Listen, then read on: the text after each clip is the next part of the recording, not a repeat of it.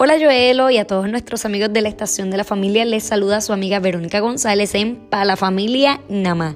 Hoy les quiero hablar de la palabra agapé. Esta es una palabra griega que designa el amor verdadero y desinteresado. Me parece medular hablar de este tipo de amor verdadero y desinteresado, que ayuda y levanta y que busca hacer el bien. Primera de Juan cuatro quince dice: Dios es amor, quien conserva el amor permanece con Dios y Dios con él. Esa muestra de amor que nos distingue es la que nos hace mantenernos firmes y unidos a Dios. Por eso nos debe mover el amor genuino y verdadero, no solo a los que nos caen bien, a los nuestros, sino a los que nos necesitan y hasta a los que nos rechazan.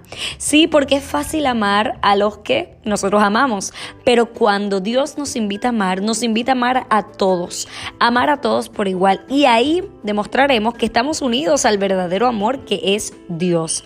En las familias pueden existir contiendas, pero mantener el agapé, amor verdadero y desinteresado, es fundamental. Tenemos que amarnos, tenemos que cuidar el vínculo del amor y tenemos que amar a todos. Dios nos invita a amarnos los unos a los otros como Él mismo nos ha amado. Así que tenemos que amar, amar, amar y amar hasta que nos duela.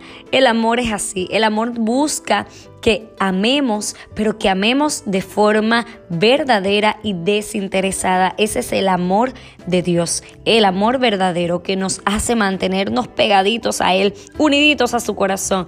Y dice que Dios es amor, quien conserva el amor permanece con Dios y Dios con Él. Así que les invito a que se amen y que amen a todos por igual.